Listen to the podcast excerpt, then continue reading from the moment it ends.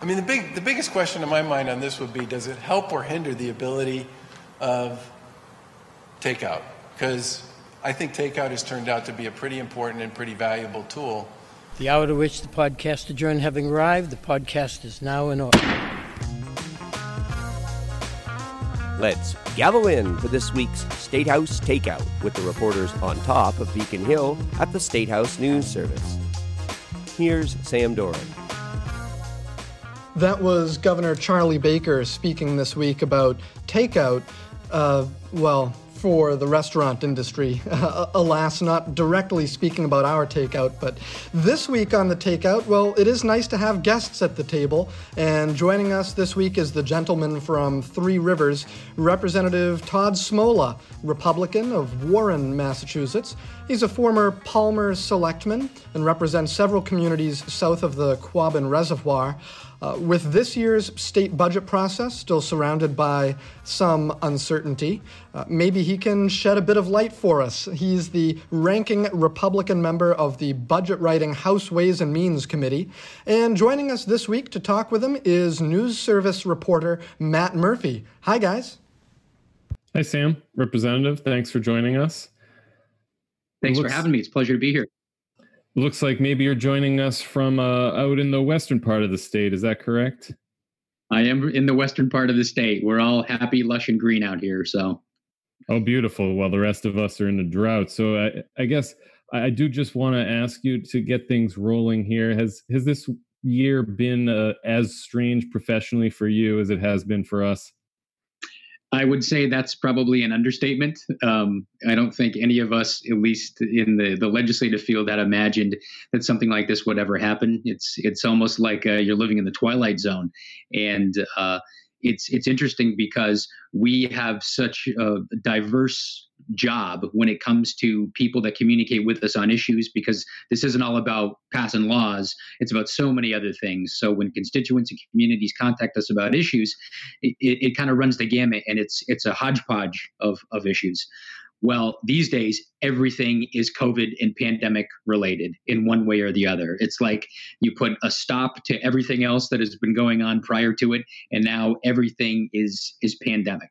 And it, it's rather interesting. It's interesting to talk to colleagues from other parts of the state, but all of the the things that we're dealing with in different parts of the state are so similar in nature because everybody is is dealing with the same challenges. So yeah, it's uh it's it's Twilight Zone, no doubt about it. Well, let's get started then. Uh, I do want to start with some politics. We just got through the primaries last week on Tuesday. We saw, uh, by some measures, a record turnout and participation, at least in raw votes, if not uh, overall percentage of registered voters. You, of course, uh, running unopposed this year. So, uh, congratulations from us here at the Takeout on your reelection early, I suppose. Uh, and uh, you know, last week, of course, a, a, lot of the action was on the Democratic side of the ticket, but uh, some of your colleagues, uh, like Rep. Boldyga of Southwick, uh, survived a, a, primary challenge. He now has a, a, Democratic opponent in the general election. I'm curious what your sense is of what is going on in Republican politics in Massachusetts this year, and how concerned are you about November, given what we saw happen uh, over the course of the spring, summer, uh, the four special elections that were held uh, during the pandemic, including three Republican, uh, previously Republican held seats that went to Democrats? I think it's it's still tough to be a Republican in the state of Massachusetts um, for for a lot of different reasons.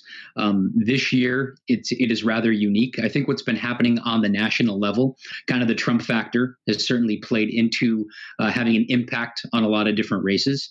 Um, I think when you take a look at kind of the the overall grand picture of politics, I, I think it has become a much more of a, a, nationalized arena than it has been in previous years, where it's been more localized. So you go down the campaign trail now, uh, people aren't talking about local issues as much as they are about what Donald Trump tweeted or you know what Joe Biden said last night.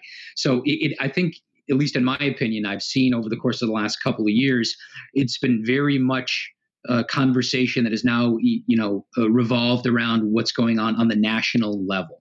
Um, now that we we use the terminology "all politics is local," so obviously that trickles down to what happens uh, in local races. But I, I, think in our caucus, because we we are a small but merry band, um, it, it becomes a thousand times harder to be able to defend those seats in a state that's heavily dominated by the other party, heavily dominated by the other party in the legislature, not just in, in Democratic registered voters. Um, and I, I do believe that politics has become more divisive. You know, if you asked me this question uh, 10 years ago, when, when I was in the legislature, I would have said on the national level that even though Republicans and Democrats have lots of differences and you know they can fight like the Dickens, at the end of the day, I, I think they still had the ability to maybe shake hands and say, you know, good fight, and we'll move on to the next battle. I, I think that there's a greater wedge that's being driven between the, the two parties, and I think that is reflected at the ballot box as well. So, you know, this year will be a tough year for uh, for Republicans, I think. But I think in the wake of COVID, given so much uh, reliance and dependence upon legislators to be able to connect people and communities with resources. I think those legislators that are are doing that job, and I know m- most of them uh, are, um, I, I, think that they they will fare pretty well in November.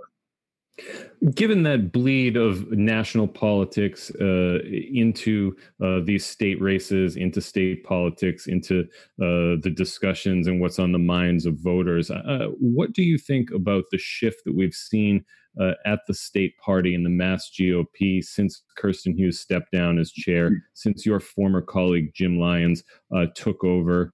Uh, the chairman now is a very uh, pro-Trump uh, Republican, has uh, shifted the focus a bit uh, to the right. We see this in their emails and their mailings. Do you think this is good for the Rep- Republican Party and the growth of the Massachusetts Republican Party long term? I think it's a careful balancing act w- without question. I mean, again, Trump very much, because he's at the top, um, drives the narrative on so many of these issues. But I think sometimes what we lose sight of is the fact that the national message isn't always the message of the party on the state level or even at the local level. And, and I think when uh, we stray away from the issues that matter most to the constituency within our base, I think that that's where we run into trouble. I think if the Republican Party in a state like Massachusetts stays consistent on issues of not wanting to see government grow too big, um, wanting to have uh, taxes low, wanting to make sure that local municipalities have voice and we don't rip it away through regulation and legislation. I think at the end of the day, the people are with us on those issues and and and we win. But when we drift too far to the extreme on either side, I think that's sort of a recipe for disaster. And, you know, I, am not just saying this as a Republican, speak to my Democratic colleagues who agree with kind of the same philosophy. We don't do our best work on the extreme ends of issues. We do our best work typically in the middle of issues. Um, you know, sitting on conference committees for budgets over the period of the last, you know, six years, all the conference committees for budgets and uh, for the supplemental budgets. I've learned in that room, having gone through three chairs now, that um, you know things get a little contentious and a little divisive when you dig in, but you realize that you can meet uh, individuals halfway and find some common ground, and you can. There's always some sort of success there. You may not get everything you're looking for, but I think legislatively and and politically on issues, when we are reasonable, when we think these things through, and when we don't drift too far away from our constituency, I think that that's a, a recipe for success. I don't think it's good for the Republican Party or any political party out there to get labeled uh, as uh, a, party that is extreme in one corner uh, uh over another. I think you got to look at these issues. You have to have a measured approach. You have to stay true to your convictions, but but at the same time, you have to be rooted and grounded. And so, you know, there's been some contention in our party. There's no doubt about it. And and people are frustrated and upset. They have every right to be. But at the end of the day, I think in terms of party politics, we're, we're all in this together. In Massachusetts, we need more balance. I think that, that there's no question about that. We need more balance to make sure that more issues are brought up, debated, and reasonably discussed out there in the open. And so, if we kind of stayed focused in that arena, I think we would have more success. We've heard from uh, some of the more conservative uh, elements uh, of the party, uh, of activists, and uh, a, a, fellow rep of yours, Rep. Shawn Dooley, has actually filed an amicus brief in a lawsuit uh, that's going to be heard in the Supreme Judicial Court uh, tomorrow, actually challenging Governor Charlie Baker and the executive orders uh, that he has put in place to try and control the spread of uh, COVID 19. uh, across Massachusetts, everything from uh, mask wearing guidances to the to the mandatory shutdowns and this phased reopening. Uh, how do you think the governor has done handling the pandemic? And do you agree with uh, and others that perhaps he has overstepped his authority? I think that the governor overall has handled himself extremely well. I think the administration as a whole, their mission has been to be helpful to everybody in the Commonwealth of Massachusetts. Um, and, and, I also believe that there there are things that you know maybe um, weren't necessarily the, the best decisions at the end of the day by a lot of people on a lot of different levels. And i'm not just talking you know about it, it in agencies of the state government. I'm talking about agencies within the federal government. But let's be realistic and practical here. Nobody ever expected this type of a pandemic. And good science doesn't have um, answers to this stuff without years and years of research. So you talk about mask wearing, you talk about social distancing, you talk about the infection numbers, you you talk about the impact that the science has on one arena over over the other. It's really difficult to try and reach long-term conclusions about something like this pandemic when we are simply moving from day to day, plugging in the data we get every single day. We don't have years of information to look back on. We're looking back on months of information. So, to the degree where people are very passionate, about this to the degree where people have differences and disagree with policy or standards that have been handed down. I respect the, the fact that they want to pursue those things. We have to remember that in the middle of this pandemic, people are hurting. Businesses have been closed. Financially, people are going through savings. They're worried about their jobs. Many of those jobs ain't coming back because COVID has changed the world. So I, I would, w- with uh, due respect to, to Representative Dooley, I think he's got every right to express his opinion. A lot of legislators feel feel um, share his opinion, and, and a lot of legislators disagree with that opinion. I think we're all trying our best to deal with a, a situation that we are just so uncertain of. We all want the same thing at the end of the day. We want people to stay safe. We want them to be healthy. We want to get things moving again. We recognize that they're not going to be the same as they always have been, but along the way, there are going to be these differences. And that is the great thing about living in a state like Massachusetts, living in a country like America. We have the ability to be able to express differing opinions. Um, you know, uh. Dooley's filed the amicus brief. It's going before the court. They're going to take a look at it. They'll render a decision. And uh, the most important thing at the end of the day is that we stand by uh, that that decision and we we follow the direction of our courts and the guidance of what what our leaders are doing at the top level. So, you know, I think Governor Baker overall deserves very very high marks. I think he's handling himself well. Uh, every single agency under his direction has been giving guidance to the best of their ability, right down to the local level. They've given choice at the local level, whether it be uh, with your boards of health, with your school systems, with your local municipalities that have to make these tough decisions. This is not an easy thing, and I don't think anybody has a monopoly on wisdom when it comes to these decisions. At the end of the day, we're doing the very best that we can. Okay, well, before we shift gears a little, I, I did want to ask given we're in these unprecedented times of uh, an extended formal session, uh, business still before the legislature, when normally you'd be out running for reelection. Uh, as we mentioned before, you don't have a challenger uh, this cycle. So I'm wondering, uh, have you been able to get out there, campaign at all for your colleagues, and do you think you'll be able to, or has COVID kind of put a damper on what uh, people in your position might normally be doing this time of year? Campaigns have definitely changed. Um, you're not doing the traditional meet and greets, uh, the grip and grins, uh, so to speak, that we call in the business, because many of these events aren't taking place. Uh, they've been canceled because of the pandemic, and uh, so I don't think candidates are getting out there in the traditional fashion that that they've been used to. Uh, they are still trying to connect with constituencies, but I also think there's a very fine line um, that candidates uh, have to walk when doing that because of the circumstances again of this pandemic. Yeah, it's I, I think it's it's more challenging for people that are running for reelection to go out there and and sort of be talking about the traditional campaign issues when so many people are hurting or, or are impacted by this one common issue. You're not really out there talking about, about the big ticket traditional stuff that comes up during campaigns. You're not really talking about too much legislation like you would typically do in a regular normal campaign environment. That's just not happening. So what so what I've been dealing with with colleagues and and working on is to help them to continue to get their messages out in terms of being an available resource in the middle of this pandemic that these these offices are open that they are accessible which is extremely important because people with such uncertainty want to be able to pick up the phone and they want to be able to get in touch with somebody i think all of my colleagues on both sides of the political aisle have done that very effectively and very well um, because at the end of the day even though we have political differences we're all kind of on the same team. So uh, yeah it's it's a different season but at the end of the day, people will still have to to get reelected, and so they're going to do what they have to do. I think the direct messaging, um, you know, either through um, now utilizing technology more than than has been in the past, is something that a lot of candidates are doing more. You know, online advertising, Facebook, YouTube, and the like.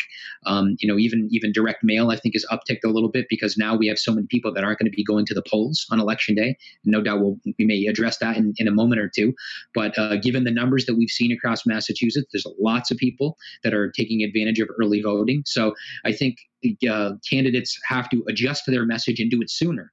Typically, you'd be looking at the last 10 days up to November uh, election as the time where you do your aggressive push. Now, when you have so many people that are going to be voting early uh, through through balloting at home and through mail-in balloting, um, that message is going to come out much sooner because those ballots are going to be going out in mid-October. So it does shift everything, and it moves, I think, that calendar up quite quite aggressively. All right. Well, uh, let's talk a little bit about what's going on on Beacon Hill. Uh, n- neither one of us are there right now, but uh, sessions are continuing. Uh, formal sessions were extended at the end of July through the end of the year until the new legislature is uh, sworn in. And, and here we sit, September 10th. Uh, there still is no uh, annual state budget in place for the F fiscal 2021, which began on July 1st. Uh, I'm wondering if you have any sense uh, from your role as the ranking minority member of the Ways and Means Committee, what kind of activity we're going to be seeing from the legislature over the next uh, few months. Yeah, a great question. I wouldn't say that it's going to be um, th- this uh, extensive um, stream of formal sessions that are coming down the road. I don't think it was ever intended to be that when we came together and decided to extend the formal session schedule. I think it was put in place due to the circumstances of the pandemic as a measured approach so that we could be prepared for anything that came down the pike.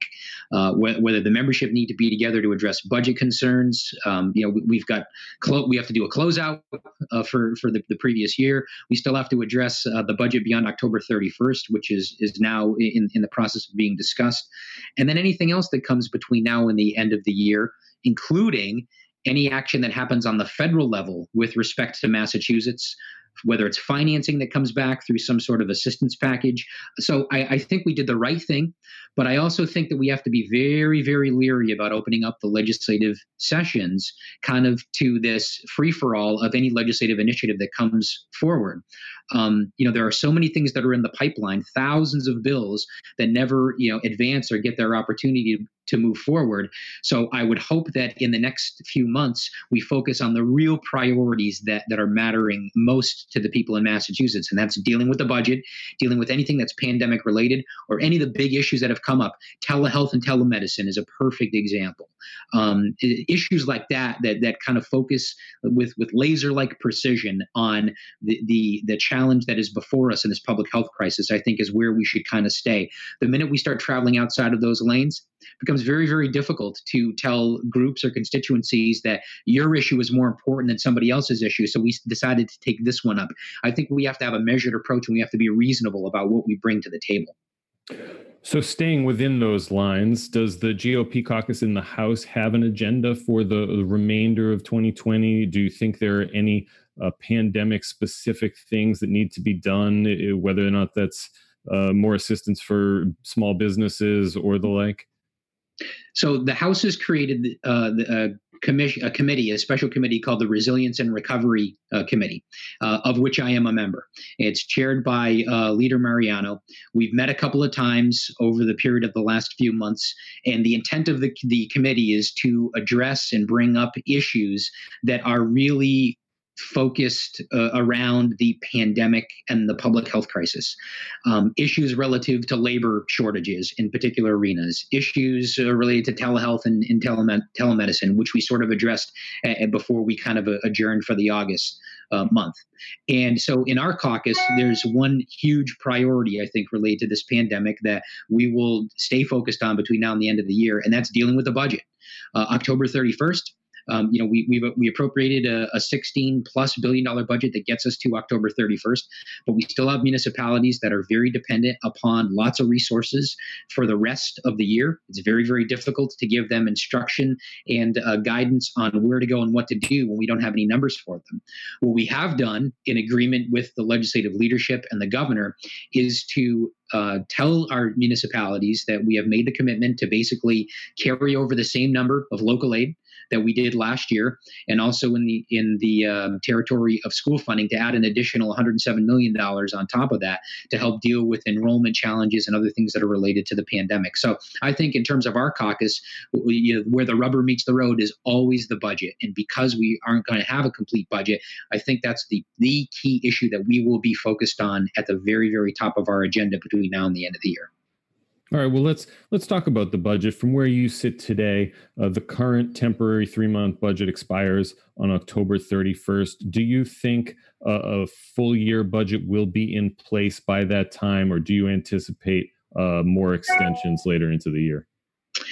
It's tough to say. Um, I would say that's a coin flip, and uh, you know, I, I, don't mean to be political in the answer uh, because it's contingent upon a lot of things. Uh, obviously, the the delay in in um, the tax collections, where we extended the date, has had a ripple effect on money that's coming into the Commonwealth to our bottom line. Uh, the, the last revenue numbers that we got were a little bit better than I think we were expecting, which was good news. So that helps kind of the bottom line of, of things. But as no doubt you've reported on and you've heard many times before, the, the big thing that we're waiting on is to see what the federal government is going to do. We are waiting for some sort of federal action. And um, um, you know, I think everybody in the federal level is to blame for the inaction. Uh, you know, from the White House right to the, the Senate and and the and the House. Um, these folks have to get together and come up with an assistance package that is going to come back down to to uh, states so that we know how we can plan for the rest of the year. Now, if Washington D.C. comes down and says we're giving you nothing, folks, tough luck, live with it. Great. Um, uh, and I don't mean great, I mean great as in sarcastically great, because um, at the end of the day, we need that help. But but the uncertainty of not knowing that it creates such a challenge for us on the state level and so some guidance and direction from the feds would really really be helpful to us because it's difficult for us to plan our budgets typically are planned and negotiated based upon growth and expansion and improvement whether that's in local aid for cities and towns, for education, for human services programs. But it's tough to do that when you know you already have a budget shortfall and this uncertainty as to whether or not aid is going to come from the federal government. So I, would say that. Um, I would be surprised if we did a budget that extended to the end of the fiscal year. Um, but I hold out hope that that's possible. But given what I'm seeing right now, I would say that that would be tough to do.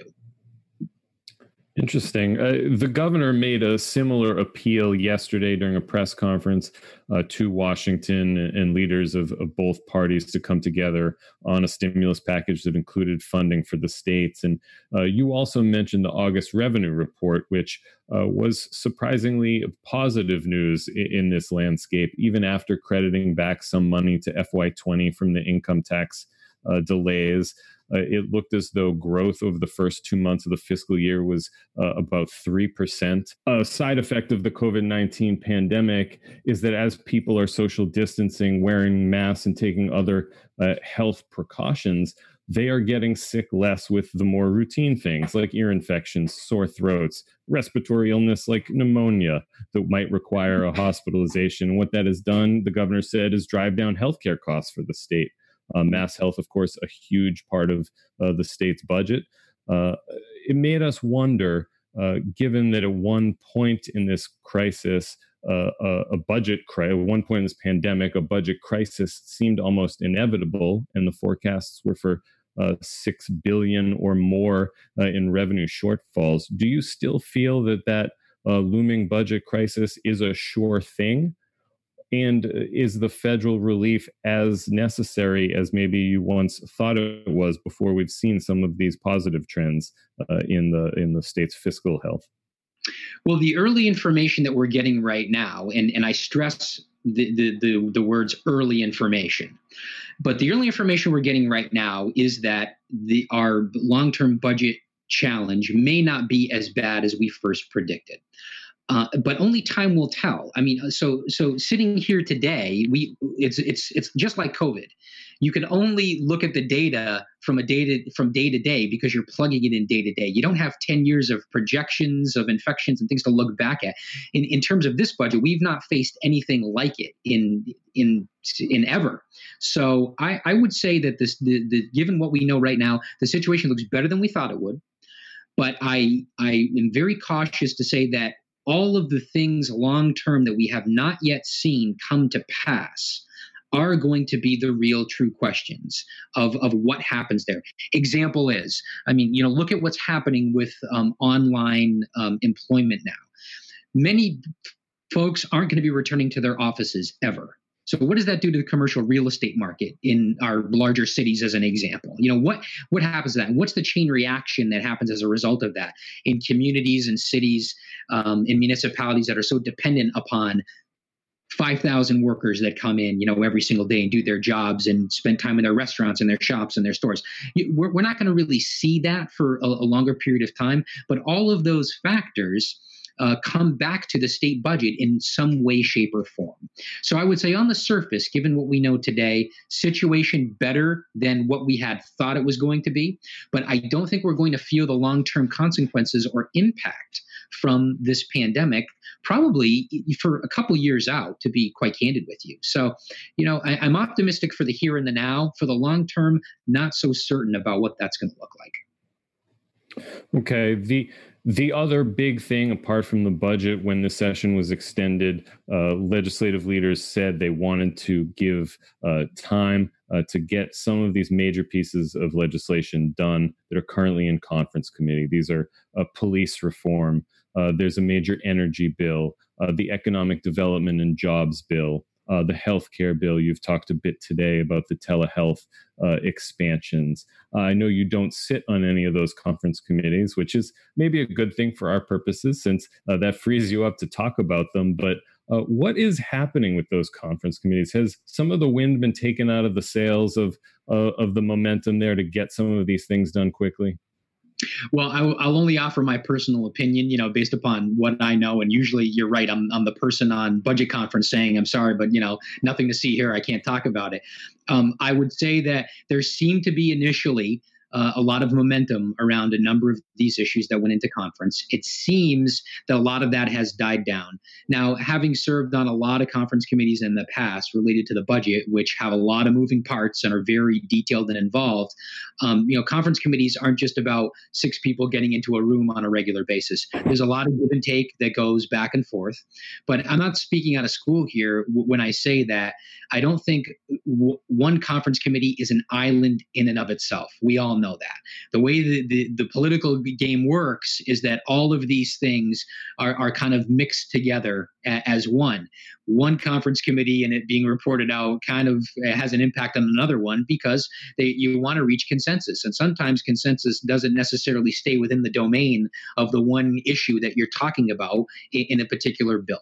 So I would say all of these things are kind of connected. It would be nice now that we have extended the formal session schedule that they kind of make some final decisions on these conference committee reports so that it can come back to the membership and we can vote on it. We've seen before in sessions previous where when at the end of July the clock runs out and these conference committees don't deliver their report by midnight on that last day, poof, know, they disappear and they don't exist because they have to come back for a final vote. We're not coming back. There's no excuse now where that can't get done. So you know we're we're, we're here, um, you know, by the extension order until the the the new session begins next year. Um, I would like to think that they can reach consensus on these conference committees. There's plenty of time to do so. But again, it's not just the issues that are before them in, in the particular uh, conference package. It's everything that's going on on the Hill. You know, it all touches one another. So I would hope that they can they can reach compromise. And I will tell you, talking to some of the conferees on various uh, conference committees that are that are now in discussions. Um, some have said they've been having very good conversations back and forth. Some have said that things have kind of slowed down, but you know, to a crawl, and um, you know that that is that does want to happen, I suppose, in this business. But um, the other thing is, everybody is up for reelection this year. So, you know, no doubt campaigns have an impact on whether or not you can come together and, you know, actually get this work done. But, you know, I will be the eternal optimist on this one and say, yep, I think they can they can get somewhere with some of this stuff. You start this over uh, in the start of the new session and uh, trying to negotiate some of these things into a conference, you know, type situation in the new term, it's going to be that more challenging to get these issues forward. So I, I'm, I'm hopeful and optimistic that some of this stuff can get done. Well, on that note, uh, Representative Smola, I want to thank you for your uh, time and your insight. Uh, I think this was a great conversation. And I just have one more question that I saved until the end to not scare you off right away. But uh, November 3rd, uh, how are you voting? And are you voting for Joe Biden or Donald Trump? I never tell people how I'm voting in a presidential election ever but I always encourage people to vote at the end of the day. And uh, my my 16 uh, year old daughter tells to asks me at home all the time, you know, who are you going to vote for in this election or that election? And uh, I I give her the, the same answer. I said I will tell you on the day after the election. so, um, you know, look at, at, the end of the day, I think people are are, are extremely passionate this year. People are are very um, you know energized and enthused, um, and they're very extreme in a lot of cases. So um, I like the primary numbers that have come out in Massachusetts. They were very high. I hope that translates into the November election. I really do, and I want people to, uh, you know, stick with their convictions and recognize the fact that we're not just voting for the here and now. We're voting for the long term on all levels, and that COVID will drive the agenda over the period of the next few years. So, you know, very much be thinking about that in our economy in mind, and um, hopefully, people will make the right decisions. Thank you, Representative. Thank you very much. Thank, thank you very much, Representative. And on, on the presidential note, I know that you uh, you have quite a collection of presidential memorabilia in your office too, uh, don't you? I do. You know what? It, anytime I'm not in the office, you want to swing by and take a look at things, go for it. Hey, thanks very much. Um, all right, thanks for joining us, Rep, and, and thank you, Matt. Thank you.